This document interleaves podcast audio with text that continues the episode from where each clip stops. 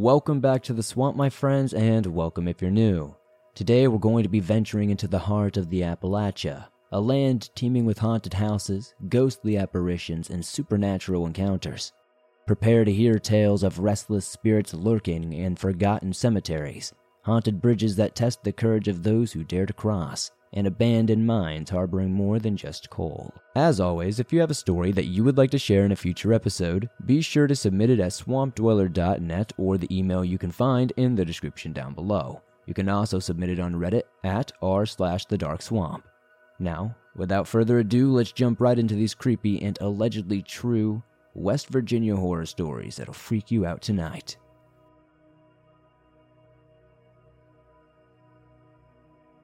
A Joke Gone Too Far by Down Your Alley.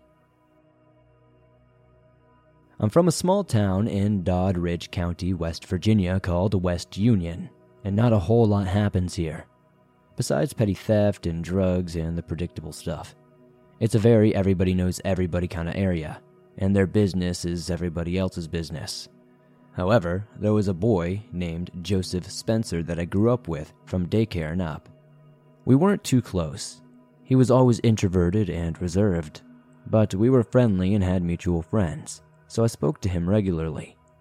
Occasionally, he'd make a little too dark joke or get a flash of unnecessary anger, but he was always quick to smile or laugh it off. He was never mean to anyone, didn't pick on anyone, and was incredibly smart. He was just a little odd, but overall nice. He just seemed like a shy kid. Then, on September 3rd, 2012, he murdered his parents and his little sister. No one saw it coming, and no one could believe it. He had been acting normal the days leading up to it. He has an older sister and an older brother who are only alive now because they weren't home. The brother was at a friend's house and the sister away at college. He shot his dad in the head while he was asleep, hit his mom in the back as she tried to run, and shot his nine year old sister. From what I understand, he called the police and waited for them out on the front steps. He claimed he did it because his dad was abusive, and his mom never prevented the abuse or defended him. But then, shooting his nine year old sister doesn't make much sense. His older sister is married to a friend of my husband and I. The sweetest woman I've ever met, his older brother is married to a friend of ours, too. He was terrible on drugs for a while, blaming himself for what happened. They both have children of their own now and are doing pretty well. But I couldn't imagine the pain and the grief that happened to them and their family. Anyways, I've been waiting to send this in for a couple of years now, and I hope you do an episode on this story.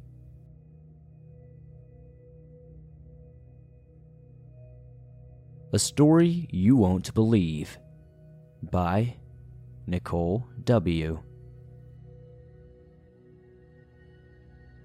In April 1997, I was 16 years old, a sophomore in high school, and had just gotten my first little used car. I worked two jobs to pay the payments and insurance. My parents' marriage of 20 years was going down the drain, leaving my brother and myself to our own devices. We lived in a small town, so unfortunately we drank and smoked weed to look fantastic and deal with our depression over our parents' divorce. Jamie and I were only 16 months apart, so we hung out in the same group of friends and we were always together. Unfortunately, I started seeing this guy six years older than me, so he was 22 at the time, and he was just bad news from the jump. He had yet to graduate from school or have a job or car, so he spent his days looking for girls to ride him around and play basketball. My dad had moved out of our house, so my mom had become lax with the rules, and she sometimes let B stay the night as long as he slept on our couch. One night during a school week, my mom said no to B staying over and told me to drive him home. He lived about 15 minutes away from my house, so even though I didn't want him to leave, I knew my mom meant business, so B and I left my house around 10 p.m. Now, to make you understand this a little bit better, I will describe the road we had to drive on the best way I can. We lived in a little town in West Virginia that was sandwiched between two slightly bigger cities, but there was only one road that connected all of these towns Route 60, and it was just a narrow two lane road with lots of blind curves and hills. Nevertheless, it was the main thoroughfare for all the traffic, including tractor trailers that hauled food, coal, and wood. Driving it was no big deal if you had grown up there, but to outsiders, they often remarked how the road nauseated them. Anyways, the night I was driving B home was a clear night, not much traffic, and I was going around 45 miles. The speed limit was 55. I rounded a slightly sharp curve and was blinded by another vehicle's bright lights, and suddenly there was a loud boom. And I remember seeing two legs fly up in front of me. I immediately pulled over the car to the side of the road, thinking I had hit a deer, and I kept asking, B, what did we hit? What was that? Finally, we both jumped out of the car and turned to look at the road to see what I had hit.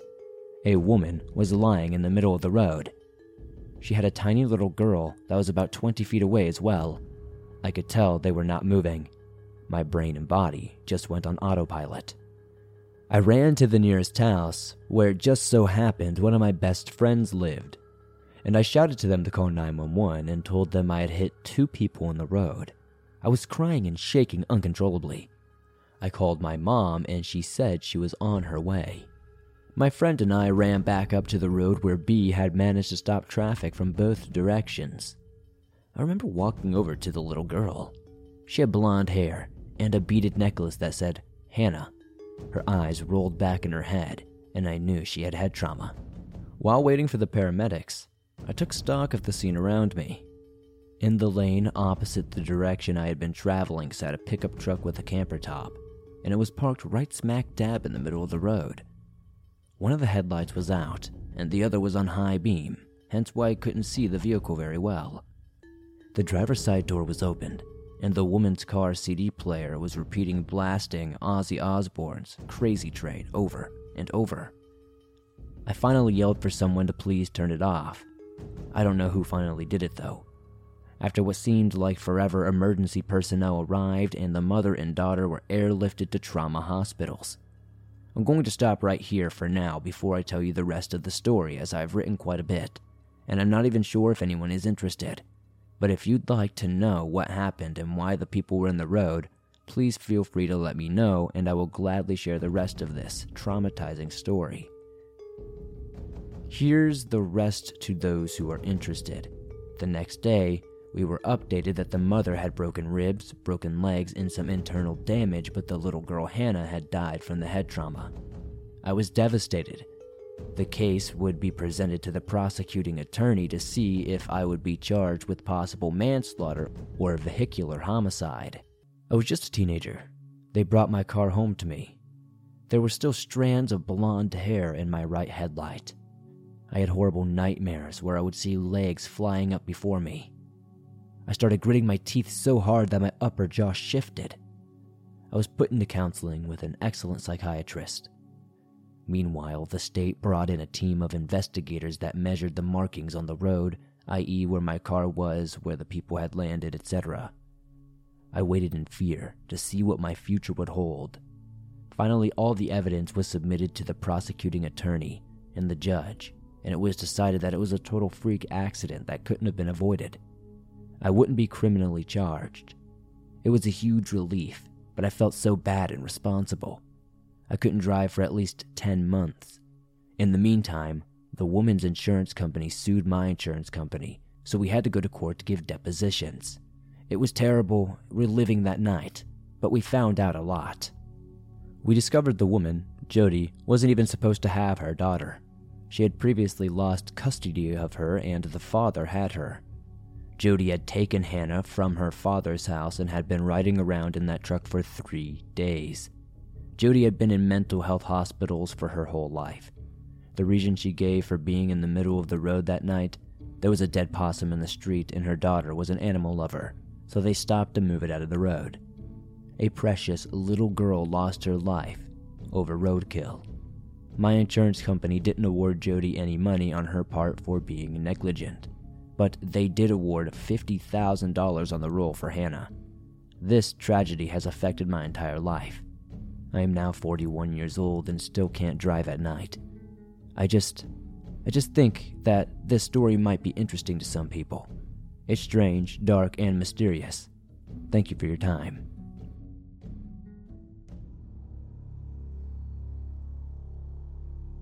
The Grafton Monster by Anonymous.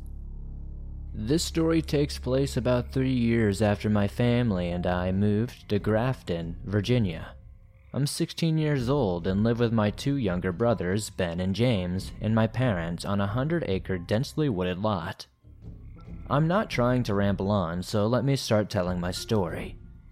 It was almost summer break, and my brothers and I had just gotten off the bus. The walk to the house would take about 20 to 25 minutes if we kept a good pace. We get off the bus around 2:45 and got home around 3:15 to 3:20 most days. So no one in my family worries when it takes us a little while to get home.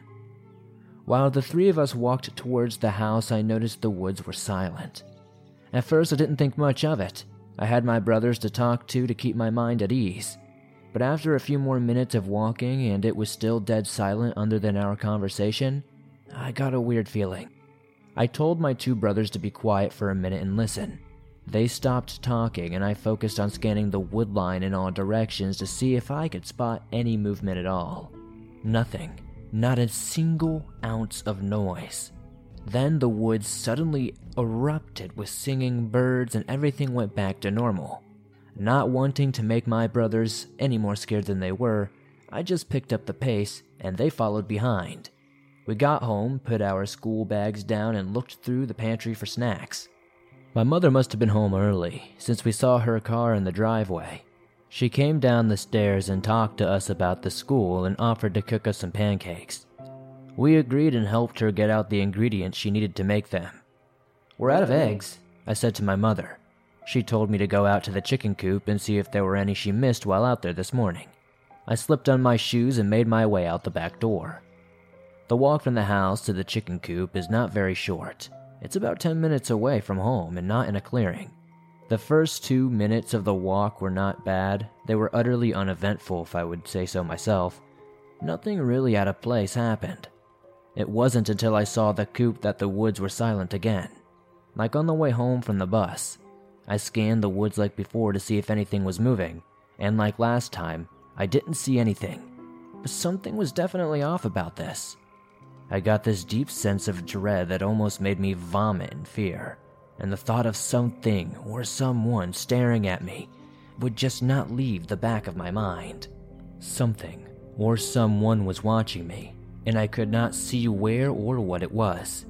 Being a dumb kid, I picked up a few rocks and proceeded to throw them into different spots of the woods to scare whatever it was away. This only made what was watching me mad. It let out a groan that sounded like a dying animal. Suddenly, rocks started getting thrown from inside the woods and it was aimed directly toward me. I screamed and started running back toward the house. This thing was following me.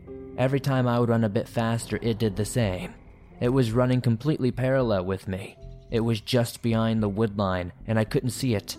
Once I got to the backyard, I ran to the steps and into my house. My mother looked at me in shock and she told me I was pale as a ghost.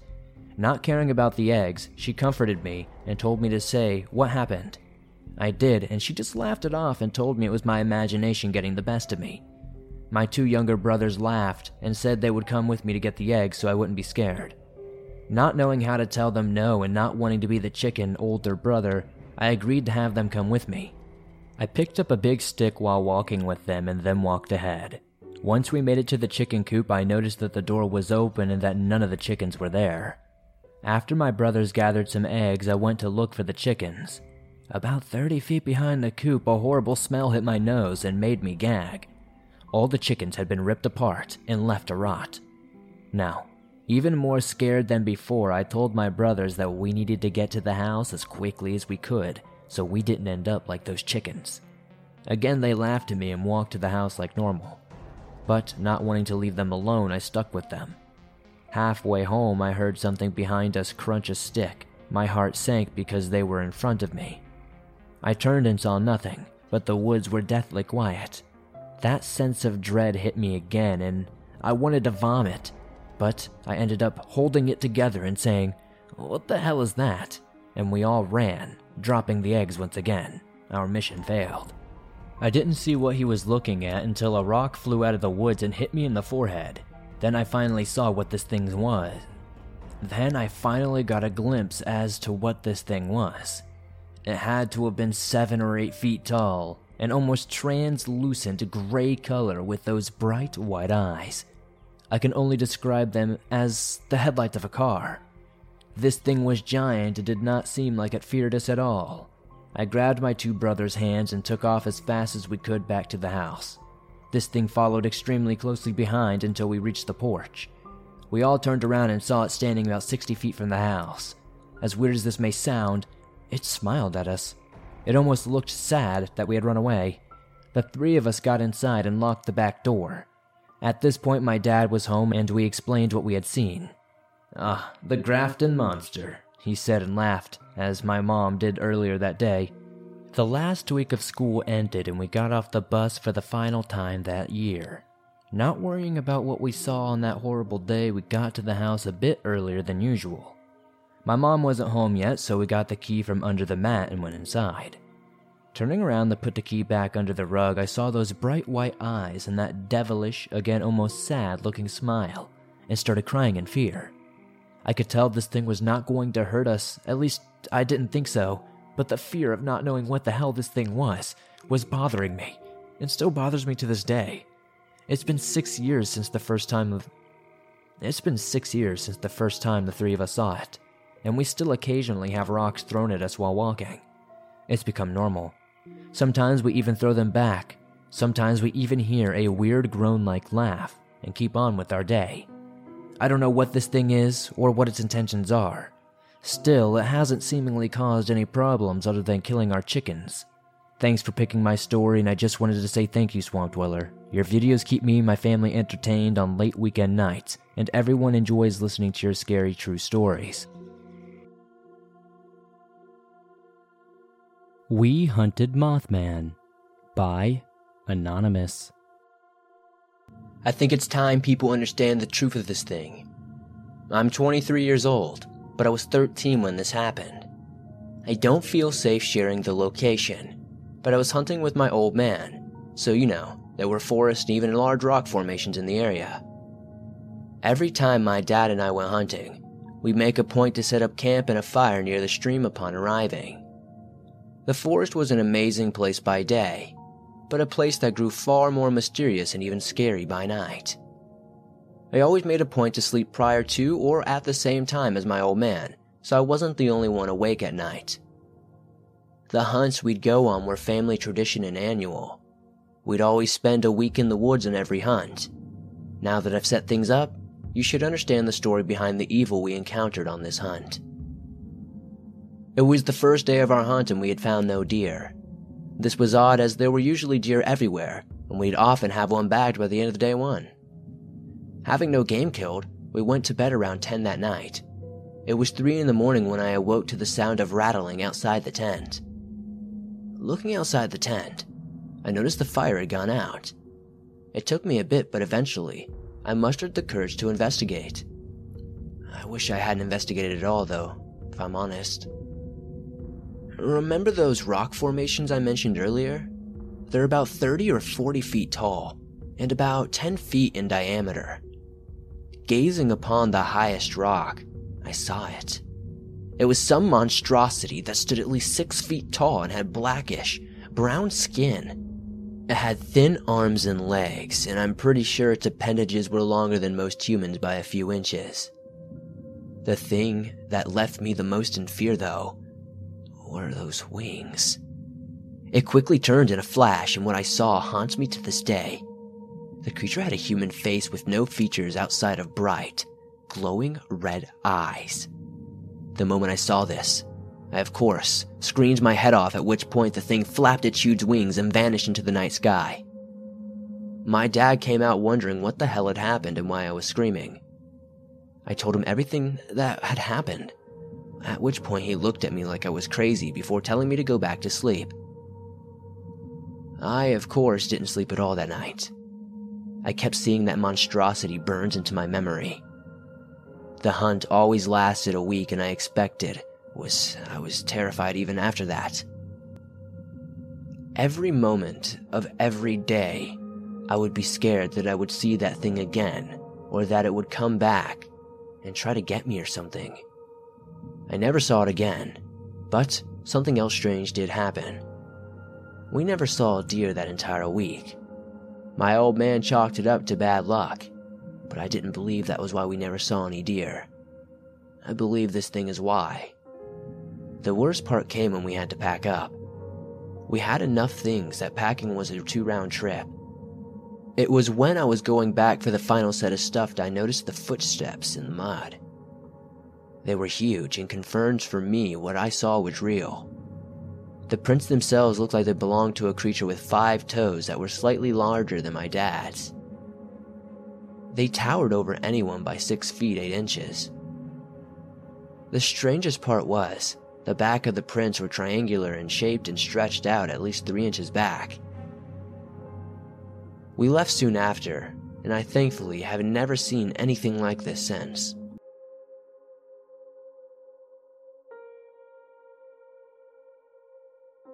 For a while now, ever since I was a kid, I've been fascinated with Point Pleasant, West Virginia.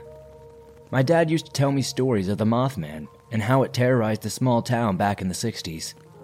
It's because of his stories I started doing research on other cryptids and urban legends, like skinwalkers, wendigos, the Jersey Devil, and many others. Point Pleasant was the closest town to me, so I made it a goal to drive down there for a weekend on the 53rd anniversary of the first Mothman sighting.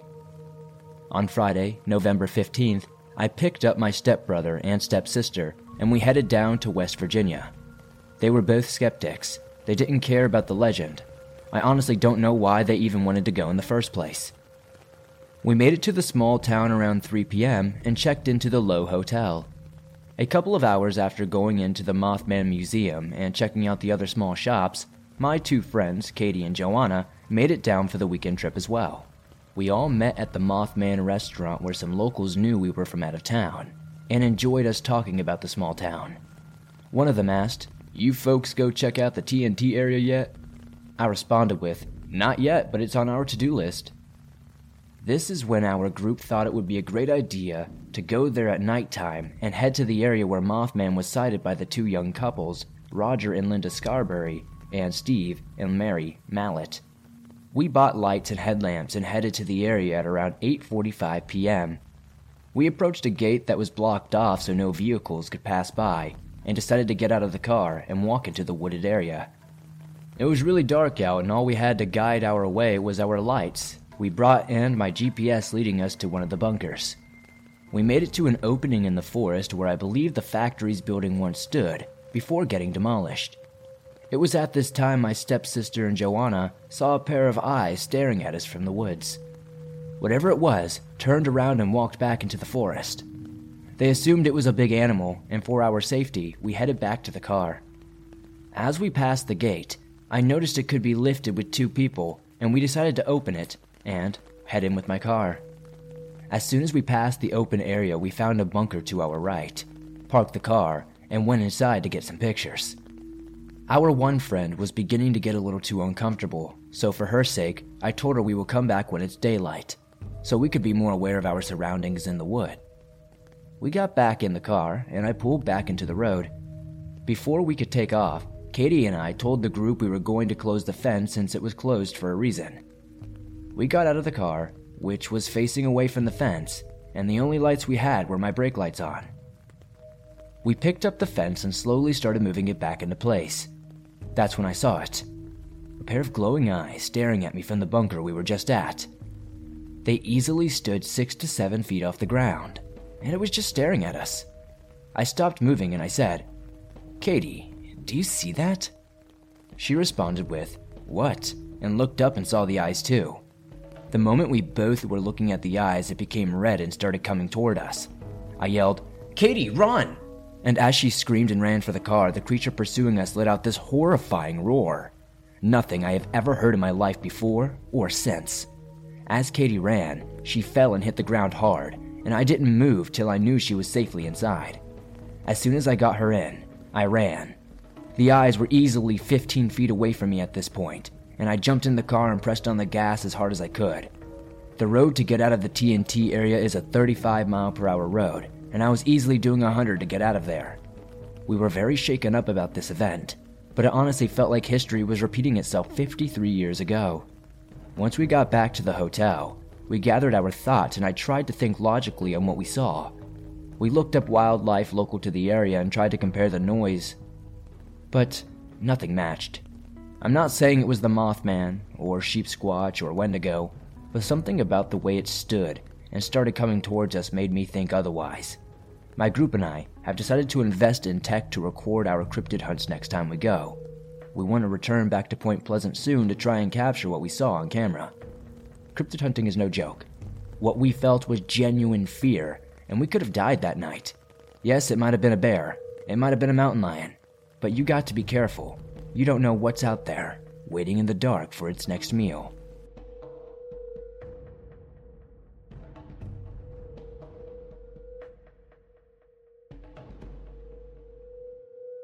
Thanks for listening to these creepy and allegedly true West Virginia horror stories sent in by viewers just like you. As always, if you enjoyed these stories, please be sure to slap that like button as it helps me out a ton. The more likes this episode gets, the more YouTube promotes it in the algorithm, and that's incredibly helpful to the swamp that grow its ever expanding waters. If you're new to the swamp, why not join us? Be sure to subscribe and turn on notifications to never miss a new episode, as I upload them nearly every single day on all things natural and supernatural. If you have a story that you would like to share in a future episode, be sure to submit your story at swampdweller.net or the email you can find in the description down below. You can also submit them on Reddit via r slash the dark swamp. I would love to share your story with everyone here in the swamp. It's stories like yours help keep this show going on a daily basis. If you're on the go and don't have YouTube Premium but still want to download and listen to your favorite Swamp Dweller scary stories no matter where you are, you can download them absolutely free from Apple Podcast, Spotify, Stitcher Radio, and pretty much anywhere else you find your favorite podcast online. Thank you guys, as always, for supporting the swamp the way you do. I couldn't do this on a daily basis without you all. If you made it all the way to the end, be sure to comment down below what story was your favorite and the code word exploding Ohio, just to piss off all those Ohioans out there. Because what else is going on but Ohio blowing up? That's what we dream of, right? I'm just kidding, guys. Calm down. Anyways, I thank you guys so much for supporting the swamp, and I'll see you all soon, unless you live in Ohio, with another creepy episode.